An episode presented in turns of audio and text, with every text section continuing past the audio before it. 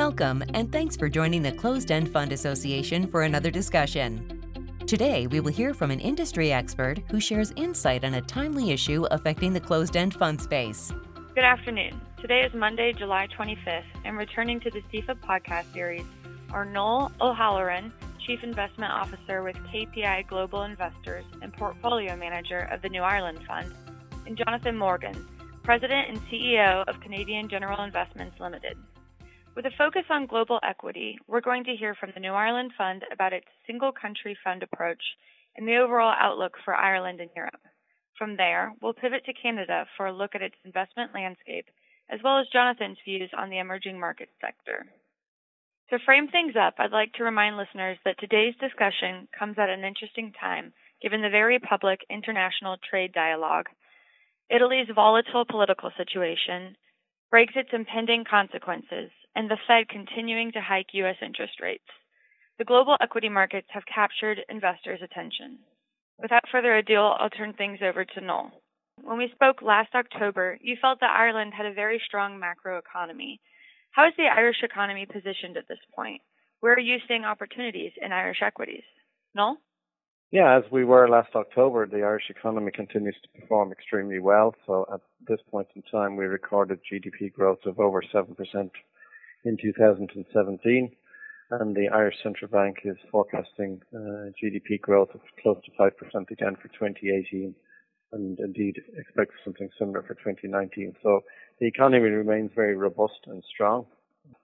From my perspective, and uh, we see ourselves now having been through a restructuring phase in the economy, we're now very much in a growth phase.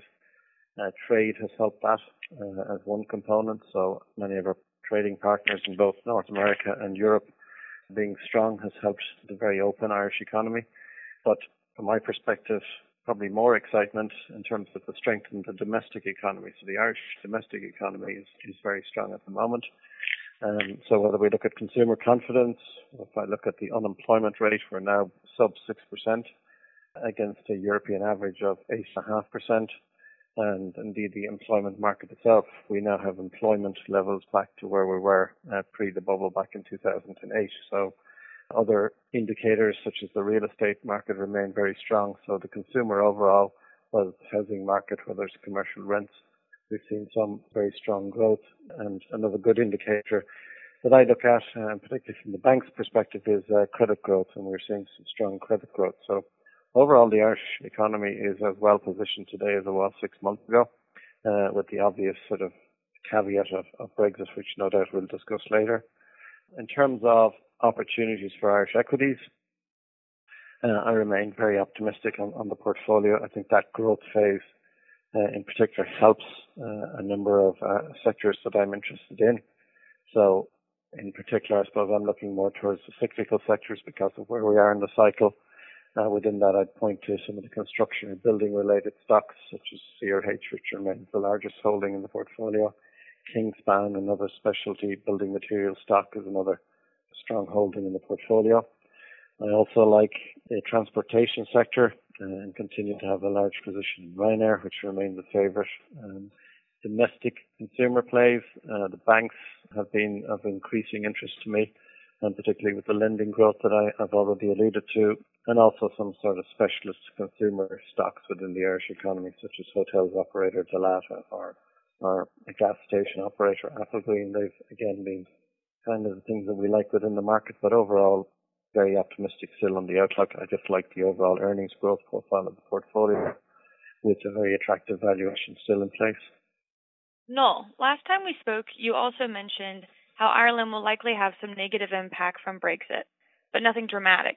However, there still seems to be a lot of unanswered questions around Britain's exit from the EU. How is this likely to be resolved, and how do you see this impacting Ireland as well as the broader European Union? Noel? Well, it's a great question. And six months on, I think the only known known we still have is that a deal has to be agreed uh, by and for implementation on the 31st of March 2019. So we're now nine months away. Uh, and the rest remain, from my perspective, kind of unknown unknowns. Uh, we literally, it literally could be any sort of a deal, and anything I might say now could look very stupid and be changed tomorrow. So, so the nature of the deal uh, that will come, we still don't know. Uh, our working assumption at KBI is that a deal will be done. Our working assumption is, is based on the fact that a no deal, which is a possibility, would be absolutely disastrous and, and therefore inconceivable for the UK and for probably the broader European Union, but specifically for the UK. So an assumption that we will get some sort of a soft Brexit from our perspective, that you know should knock something like half percent off Irish GDP uh, on an ongoing basis. So that's half percent off the strong figures I've already commented on. So not a major impact, but obviously an impact, and certainly from an industry perspective, it would hit sectors such as the food sector, which have very strong export links with the UK. So at an overall level, probably a negative from the Irish economy perspective. From an Irish portfolio point of view and from an Irish economy point of view, it's all negative. So in particular, as we discussed last October, financial services, professional services, and sectors such as real estate would definitely be beneficiaries of, of a, a Brexit move, as we've already been seeing firms from the UK relocating operations or teams to Dublin. That will only accelerate, I guess, as as all those unknowns become more known. Um, so we, you know, from a portfolio point of view, that's why it's still like sectors such as the REITs, which are beneficiaries of those kind of moves. And Noel, um, more broadly, what are your thoughts on the outlook for Europe and European equities? Are there areas that seem particularly attractive, and is there anything that you'd avoid? I think Europe as a whole is, is a bit like Ireland. We're in a recovery phase. Uh, the big difference is Europe as a whole. Uh, recovery in Europe, excitement can be 2.5% growth, whereas Ireland can be 5, 6, 7, as I've already talked about. But Europe has, has had five or six quarters of above trend growth. Um, people got a little bit concerned in the first quarter of this year that we did see slower growth again. But that was predominantly down to weather. We had very extremely difficult winter, lots of snow, uh, and certainly all the recent indicators are pointing to the European economy picking up again. So overall, I think we still think, um, you know, from a growth point of view, Europe has a couple of strong years of growth ahead of it. Uh, inflation is a particular concern, so therefore the ECB will continue to be supportive of that growth. Uh, politics, as always, remains something to watch. So we have political issues in Germany. We always seem to have political issues in Italy. So for us, based in Europe, uh, we don't get too fazed by these issues. They're kind of perennial issues. But from a stock market point of view, I think Europe, similar to Ireland, is in a, in a good recovery phase. We're seeing strong earnings growth um, in 2017. Probably a slightly lower pace of earnings growth for 2018, but nonetheless positive again. Uh, the strength in the euro versus the dollar over the last 12 months has dented some of that earnings growth. But as we move into 2019, I think again we'll see some strong earnings growth out of Europe. So, so overall constructive on Europe. Uh, we probably think over recent months Europe itself has probably underperformed uh, probably for the wrong reasons uh, from global investors' point of view. So possibly an opportunity there. In terms of areas we like, um, again, similar to the, the, the Irish portfolio, uh, we would be more constructive on the cyclical sectors of the market. Uh, we would tend to be, and particularly as we take a 12 to 18 month view, be a little bit cautious on the interest rate sensitive sectors, particularly bond type proxies, because undoubtedly German 10 year bonds at current levels we think are too low. So we do see a rise in European core uh, bond yields. So, you know, traditional sectors such as telecom or utilities and maybe some of the staple sectors may be, may be uh, vulnerable to those rate rises. So we would be much more uh, favorable towards the cyclical sectors. Europe doesn't have a great tech sector, so you know, tech has dominated FANGs in particular markets such as the US and emerging markets. Europe is devoid of those types of stocks uh, and possibly look at current valuations maybe that's not a good a bad thing going forward from a, a European perspective. Thanks for sharing that, Noel. You know, I think Ireland illustrates how single country investing can be effectively positioned in a portfolio. And when we discuss challenges Brexit brings to the European trading bloc, you know, the recent events have created uncertainty in the North American trading bloc. So, Jonathan, I'm hoping that you can share your perspective on the likely outcome from the current trade disagreements as well as your outlook for the Canadian market. Jonathan? Yeah, well, I think the likely outcome is that given enough time, uh, some sort of economic rationality will come to the fore once again. I mean, you have to remember not only are Canada and the United States uh, close friends and trading partners, Canada is uh, actually your number one trading partner and the number one export market for 32 individual states. So it's not nothing. It is important. We do periodically have these recurring trade disputes. That was why we created NAFTA in the first place. Two of the trade disputes that keep on coming up are softwood lumber and uh, dairy. And in fact, those were left out of NAFTA because you know we just never did agree on them, and so it was intentionally left out. We'd have periodically revisit the softwood lumber agreement, and we just sort of agreed to go our separate ways on dairy. NAFTA itself was probably due for an updating, but I think what's going on right now is you know, in the long run counterproductive for both sides. That said, you know, if if NAFTA were to go away, then you'd end up seeing probably over a five year period, the best estimates I've seen is about a 1% reduction in Canadian GDP. So, because we would still have the WTO rules. However, um, given some of the recent moves that you've seen, it doesn't look like the uh, the current U.S. administration is terribly interested in following the niceties and going by uh, the traditional way of applying these sorts of things. So it could end up being worse. I think the the area where you really have to worry about it is in the auto parts sector, which is a major component of the central Canadian economy. But it's one of those things where you quickly find that it hurts in both directions because the average auto part crosses either the U.S. or uh, sorry, either the Canadian or Mexican border. I think it's 11 times before a car is made. So you you know it's a fully integrated supply chain. So you'd end up causing a lot of pain in the United States as well. I don't expect we'll end up getting that far, but you never know. So I think that the outcome will eventually be some sort of updated system maybe there might even be some change on dairy, which wouldn't be a, a terrible thing, frankly. It's it's it only exists for political reasons as opposed to making any sort of economic sense. That said, I think we've been able to position the portfolio quite well to avoid the sectors that are, are worst affected by that, by the current trade imbalance, uh, not a trade imbalance, but a trade dispute. The trade is actually reasonably in balance. So you tend to focus on things that aren't so exposed to, directly to the U.S. market. And you know, at the same time, we are getting back into this sort of tit for tat thing. So you're basically trying to avoid that. And remember, the Canadian stock market and the Canadian economy look rather different because the Toronto Stock Exchange is the premier stock exchange for junior oil and gas and mining as well. So we've got actually quite a, a lot of companies that are headquartered here because they're listed here, but actually have operations eh, elsewhere in the world. So we've got quite a exposure to companies that do that sort of thing. On top of that, despite the dispute, the Canadian economy has has continued to be very very robust and uh, uh, is one of the leading economies in the G7 in terms of GDP.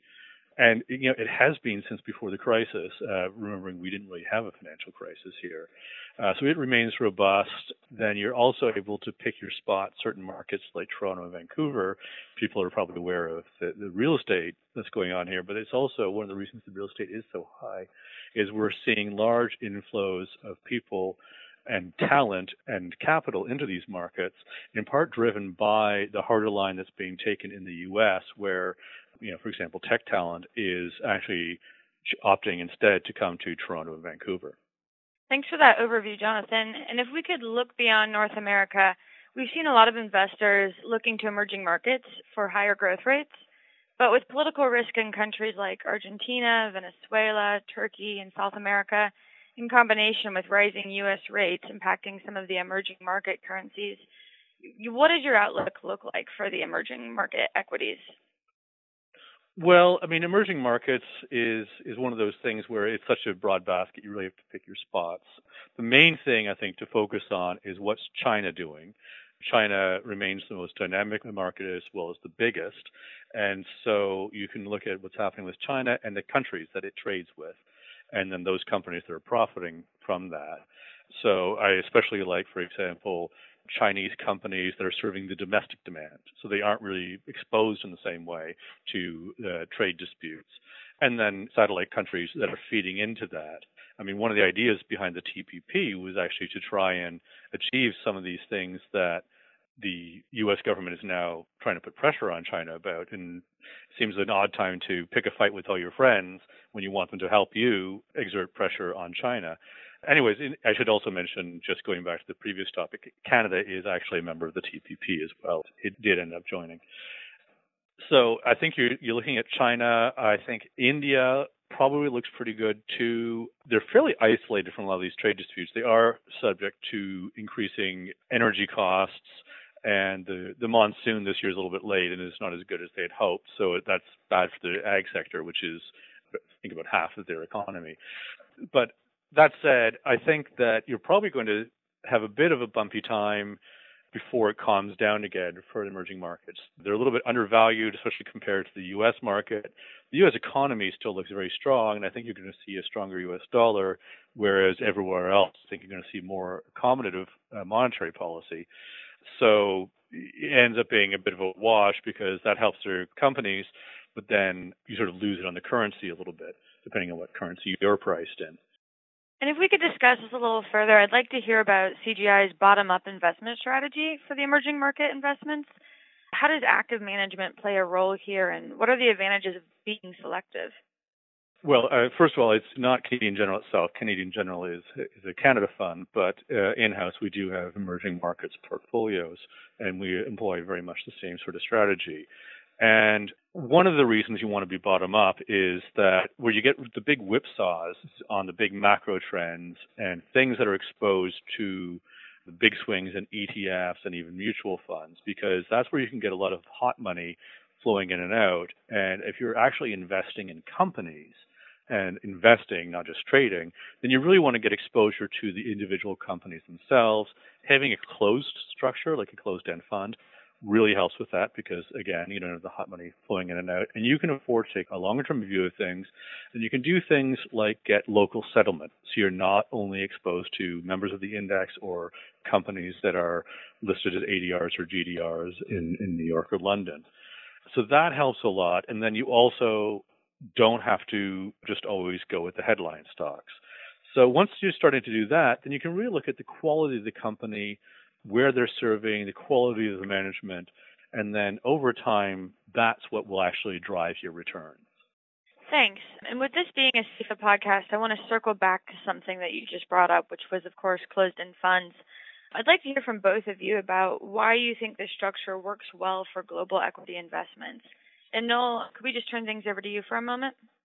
Yeah, I think as a portfolio manager, one of the great advantages of managing a, a closed-end fund is that you can take a longer-term perspective, particularly as a long-term investor. So I'm not worried about daily retail or mutual fund flows in and out of the portfolio, so I can buy some more attractive, less liquid, maybe idiosyncratic type names that I can invest in for the longer term. That, quite frankly, much bigger funds couldn't look at. So I'm not an index hugger. I can take a longer term view. The other thing that I like about a closed-end fund is I think you've got a good governance structure in place with a, with a board who's overseeing and appointing the managers.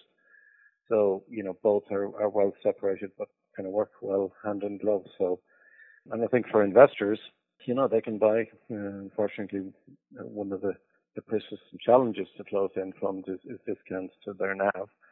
So, but for investors, that gives an opportunity to buy very attractive portfolios at a discount to the underlying net asset value, and, hopefully, uh, as growth uh, and returns come through at time, those discounts narrow. So I think there's lots of advantages to closed-end funds.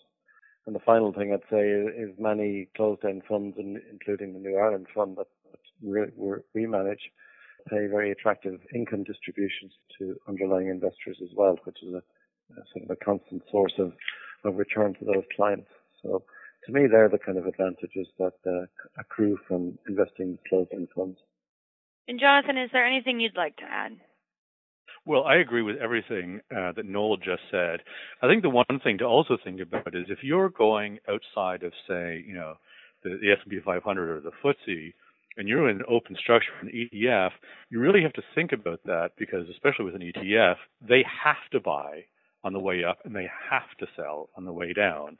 And so you end up really exacerbating the moves. And I think once you get to something that's a little more illiquid or there's a little bit more geopolitical risk or anything like that, that's really the wrong structure. You want to be in something where there's the discipline that you can afford to take a longer term view of things and it's in a legal structure like a closed-end fund that really allows you to do that. I mean, for example, you know, we're able to get local settlement in a number of countries that you just simply wouldn't be able to do with uh, an open-ended structure.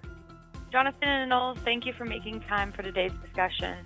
I think you raised a lot of important considerations, and we look forward to seeing how things pan out. Thank you for joining us. We hope you will stop by again for news on this ever changing space. Until next time, connect with us on Twitter at, at CEF Association or by searching for the Closed End Fund Association on LinkedIn and YouTube.